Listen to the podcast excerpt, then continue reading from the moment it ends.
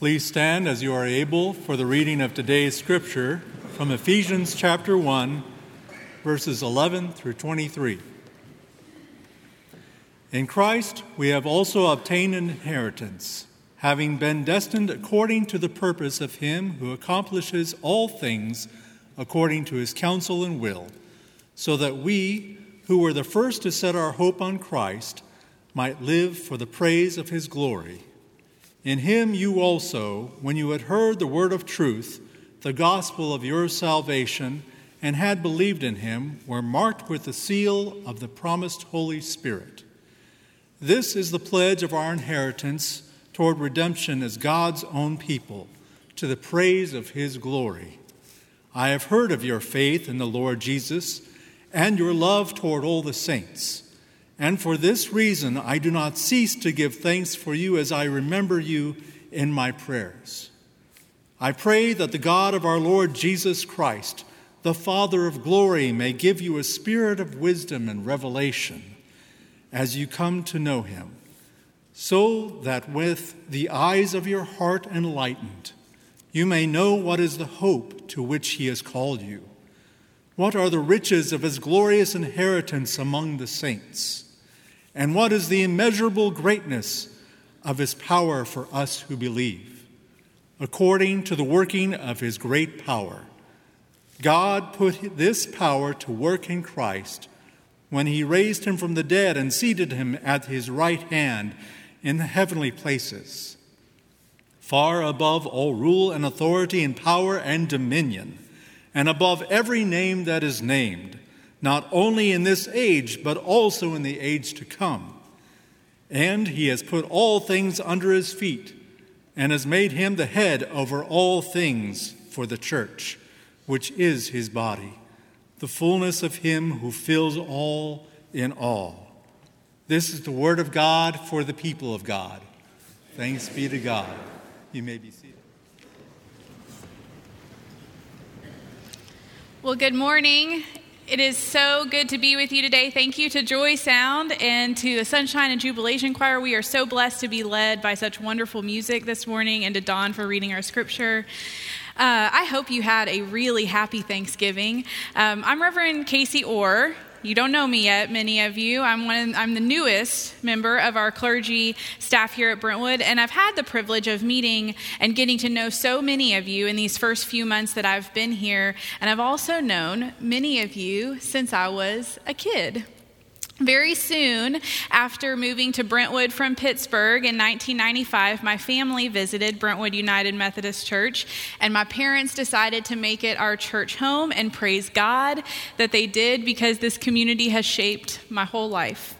The pews in this sanctuary were where Wesley's hymns and our theology of grace and holiness got soaked beyond the surface of my skin and deep into my bones.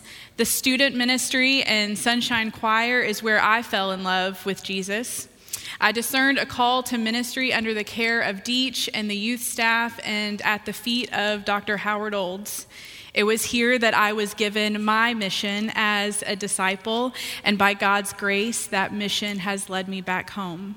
And today is Christ the King Sunday the last Sunday of the church calendar. We have a number of calendars, as you know, that allow us and help us to organize our lives and measure the passing of time. The great Gregorian calendar that we all know and love, January 1st through December 31st. We celebrate New Year's every year. We have academic calendars that have grown to dictate our lives more profoundly. That August through May calendar of school, sports calendars, of course, we're all waiting and anticipating for them to come out, looking forward to basketball season dominating our lives. And if you unboxed all of your Christmas decorations this, this weekend and got them down from the attic, you opened up maybe your Advent calendar that you'll use to count down to Christmas. The passage of time marked and measured. The church keeps its own calendar, marking the passage of time by telling and retelling the story of Jesus' life each year retold.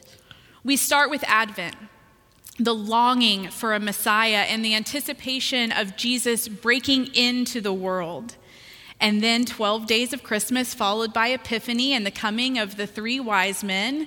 Then Lent, when we focus on the sin and brokenness in our lives and our desperate need for a Savior who will bring wholeness and then wholeness comes on Easter with trumpets and hallelujahs and praise and glory and an orchestra, and life defeats death and light conquers darkness. And then 50 days later, we recognize Pentecost, the gift of the Holy Spirit with us in the establishment of the church. And then a long, long, you see it up there, the green, a long season of ordinary time marked by green to symbolize our ongoing growth as disciples following Jesus, which brings us to today. Christ the King Sunday, or Reign of Christ Sunday. We celebrate the resolution of all things, Christ taking his seat at the right hand of the Father. The last Sunday of the church year asks us to remember who is Lord of our lives. It is Christ to whom everything is being ordered, and we acknowledge our role as Christ's body in the world in moving creation toward its future complete reconciliation. And so we turn to Ephesians for some instruction. A letter whose primary emphasis is unity, the drawing together of all people under God's grace. This letter is written with the Gentile Christians in mind, Gentiles who were not the first to live in the covenant that God made with Israel, but Gentiles who are now sharing in the promise of the risen Christ. They share now in the promised to the call of the Christ who reigns. And our text today described Christ's kingship this way God put everything under Christ's feet and made him head of everything in the church, which is his body. His body, the church, is the fullness of Christ who fills everything in every way. So we, the church today, we, the church here, share with the Gentiles the promise of the risen Christ. And we also share in the call to live as Christ's body, Christ's only body. Simply put, we share in the call to making Christ the king of our lives. Now, Christ the King Sunday was first celebrated in the Roman Catholic Church in 1925. Not even 100 years ago was the first time it was celebrated, originally a response to attempts by governments in Mexico and elsewhere to declare themselves the ultimate authority in every part of the lives of their subjects, even the religions of their subjects. Bishop Robert Barron is the Catholic bishop of the Archdiocese of Los Angeles, and he points out that the call is not only to make Christ the king of our faith, not only to make Christ the king of our religion, not only the Christ the king of our Sundays, uh, we're really called to make Christ the king of our whole lives, which made me think about the way we handle the passing of time. You know, we have this habit of finishing out a calendar by optimistically anticipating what's to come as the next year begins. You know what? I am sticking to my resolutions this year. I'm getting the gym membership and I'm going to go. I'm going to do it. This school year is going to be different. I'm actually going to class. I'm doing my homework. I'm going to keep up. This year is going to be different. I'm going to keep my kids and my family organized this year. We're not spiraling into the chaos of overcommitment. Not this year. Everybody's going to be happy and good this year. My team, my team has a new chance to draft the right players this year. We're not going to blow it again. We're going to draft the right players. The end of one year always drives us to prepare for a new one. And the church calendar is no different. So we look ahead at how this year might be a fresh start, especially if we really do take the advice of allowing Christ to reign fully in all of our lives, every part, holding not one bit back. So we start by making Christ the king of our families. This week, we celebrated Thanksgiving. We prepped our favorite carb heavy dishes. We wore our stretchy pants. We did it so that there would be room for seconds and maybe even thirds. We went around the table and we said what we were thankful for. And some of you hated that part because by the time it got to you, everybody had taken up the easy answers we played with our grandchildren and our nieces and our nephews, and we delighted in the wonder of childhood. We watched the Macy's Thanksgiving Day parade. At my house, we were very excited about the Paw Patrol float. We watched football games and successfully avoided talking about politics. We did it. And at the same time, we remembered those that we have loved and lost. We missed those that couldn't be at our tables this year. Their empty seat simply broke our hearts. We quietly grieved while putting on a strong face. We maybe got irritated with a sibling or a parent or a child. We might have felt a little unappreciated for all the work that we did or for how far that we traveled. We bit our tongue when someone maybe said something that just felt a little personal. Family. It is so complicated. And we are called to make Christ the king of our family. Yes, even yours. We make Christ the king of our family when we love them fully, not in spite of who they are, but because of who they are. We make Christ the king of our family when their needs and opinions and passions and hopes are as, as important to us as our own are to us.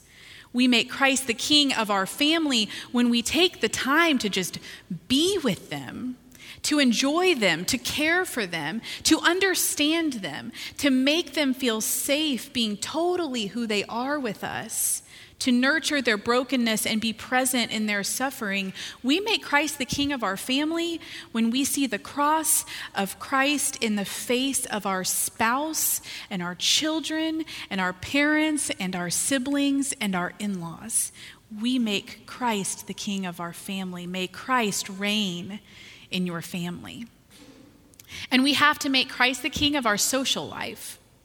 When my husband Michael and I made an offer on our house a few months ago, we had absolutely no idea how blessed we were about to be. The woman who sold her house to us was so generous and as thankful for us as we were for her. She was glad that we had two little children and that we'd be filling her house with lots of life and love and laughter and silliness. So before we even met her, she asked us through our real estate agent if she could leave her dining room furniture with us. A beautiful, long dining room table with eight chairs and a marble topped buffet. And this was the message that she sent with that request. She wanted us to carry on the legacy of prioritizing family, gathering for celebrations, and making memories around that very table. That was only one among many gestures of love and generosity that she extended to us. She had made Christ her king.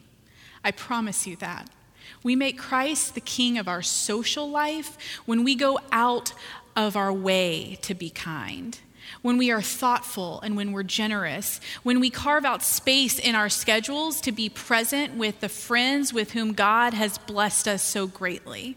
We make Christ the king of our social life when we're active in our community, when we get to know our neighbors, when we open our homes in hospitality, when we find ways to meet the needs of the people in our midst. We make Christ the king of our social lives when the same can be said of us as was said of the recipients of the letter to the Ephesians. People will hear about our faith in the Lord Jesus and our love for all people. May Christ reign in your social life. we have to make Christ the king of our professional life.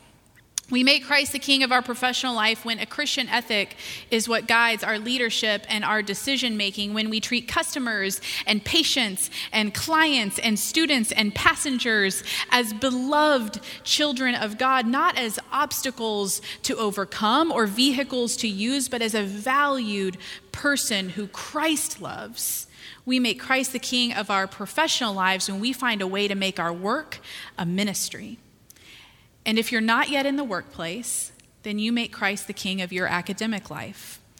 We make Christ the king of our academic lives when we work with integrity and nurture the minds that God gave us, when we are disciplined and focused, trying to discover what it is that God is revealing to us and the passion and calling and future that God is placing before us, when we understand our education to be an abundant blessing and not a chore or a burden. May Christ reign in your professional and your academic life we have to make Christ the King also of our inner life.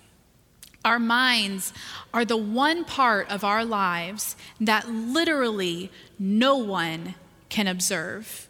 No one knows what you are thinking about as you move about your day. Our minds are ours and they just can't be seen. And so we make Christ the king of our inner lives when we assume the best intentions in others, when we remember the complexity of the lives of our neighbors and we do not jump to conclusions about them. We make Christ the king of our inner lives when we avoid the parts of social media that make us jealous or judgmental or angry when we resist the urge to comment. We make Christ the king of our inner lives when we expose ourselves to new ideas, when we take time to ask questions and learn and grow and understand the world more fully, when we read when we listen to podcasts, when we watch a beautiful film, when we listen to a stunning piece of music, we make Christ the king of our inner lives. When we develop practices of prayer that keep us connected to God, when we spend our lives in our open conversation, present with the Lord of our lives, listening for guidance and instruction, open to being given a new direction, may Christ reign your inner life. And finally, we have to make Christ the king of our physical lives, of our bodies. Now, of course, this would be a perfectly fine opportunity to talk about healthy eating and exercise, but you are still recovering from Thanksgiving dinner and your pants are snug. And you have regrets about all the pie, and I'm definitely not talking about me. But I'm not going to rub salt into your wounds or into mine. I want you to think about your body differently. As I was studying this text and preparing to preach this week, I was fighting with myself not to lean on the legacy of Dr. Olds or his influence on my life. It was so tempting, and frankly, it just felt a little bit desperate. But then something happened, and I had to give in to God, and I'm a little bit mad about it. On Monday, Susan Graham sent me an email out of the clear blue sky. She sent me this email. She had found an old picture of a prayer that was painted on the wall at Harvest Hands, and she just, quote, thought I might enjoy it. The prayer by Dr. Old says this Lord, give us eyes clear enough to see the hurt of the world and ears perceptive enough to hear your call. Give us a brain wise enough to figure a solution and a voice loud enough to tell of the need. Give us feet determined enough to seek out the alleys of misery and despair, and hands sensitive enough to hug, mold, and heal. Give us a heart strong enough to endure the struggle and a spirit thankful enough to ask, What more may I do? I was stunned. Isn't that so God? To put something in front of us that we can't ignore. In no uncertain terms, this prayer says, Christ is the King of my body, of my whole life. My eyes, my ears, my brain, my voice, my feet, my hands, my heart, my spirit, it is all God's. Every part of me is to be put to work for Christ's kingdom. May Christ truly reign in your body. May Christ reign in you and may Christ reign in this terribly broken world while we state this message plainly to ourselves and to the world this Sunday. Christ truly is King every Sunday.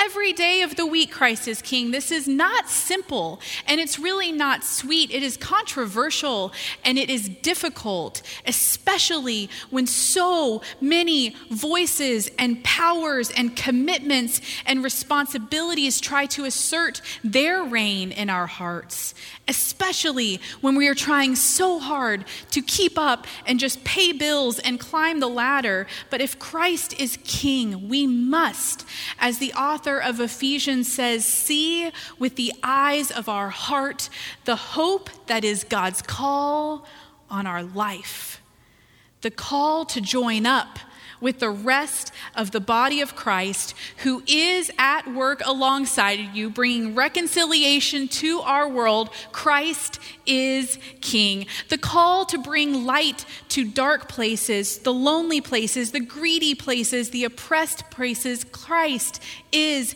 King. This is the call to eradicate divisions that are built by political party and generations and zip codes and denomination and race and instead inspire unity in grace because Christ is King. This is the call to be an outpouring of radical love in action because Christ is King. And so as we reach the end of this year, I am not sure what you see in your looking back, and I'm not sure what you see in your looking ahead. But as you look ahead, I hope you'll allow Christ to move in to every corner of your life and reign completely. Your family life, your social life, your professional life, your student life, your inner life, and your physical bodily life. I hope you'll see with the eyes of your heart the call that is before you. Christ is King. Amen.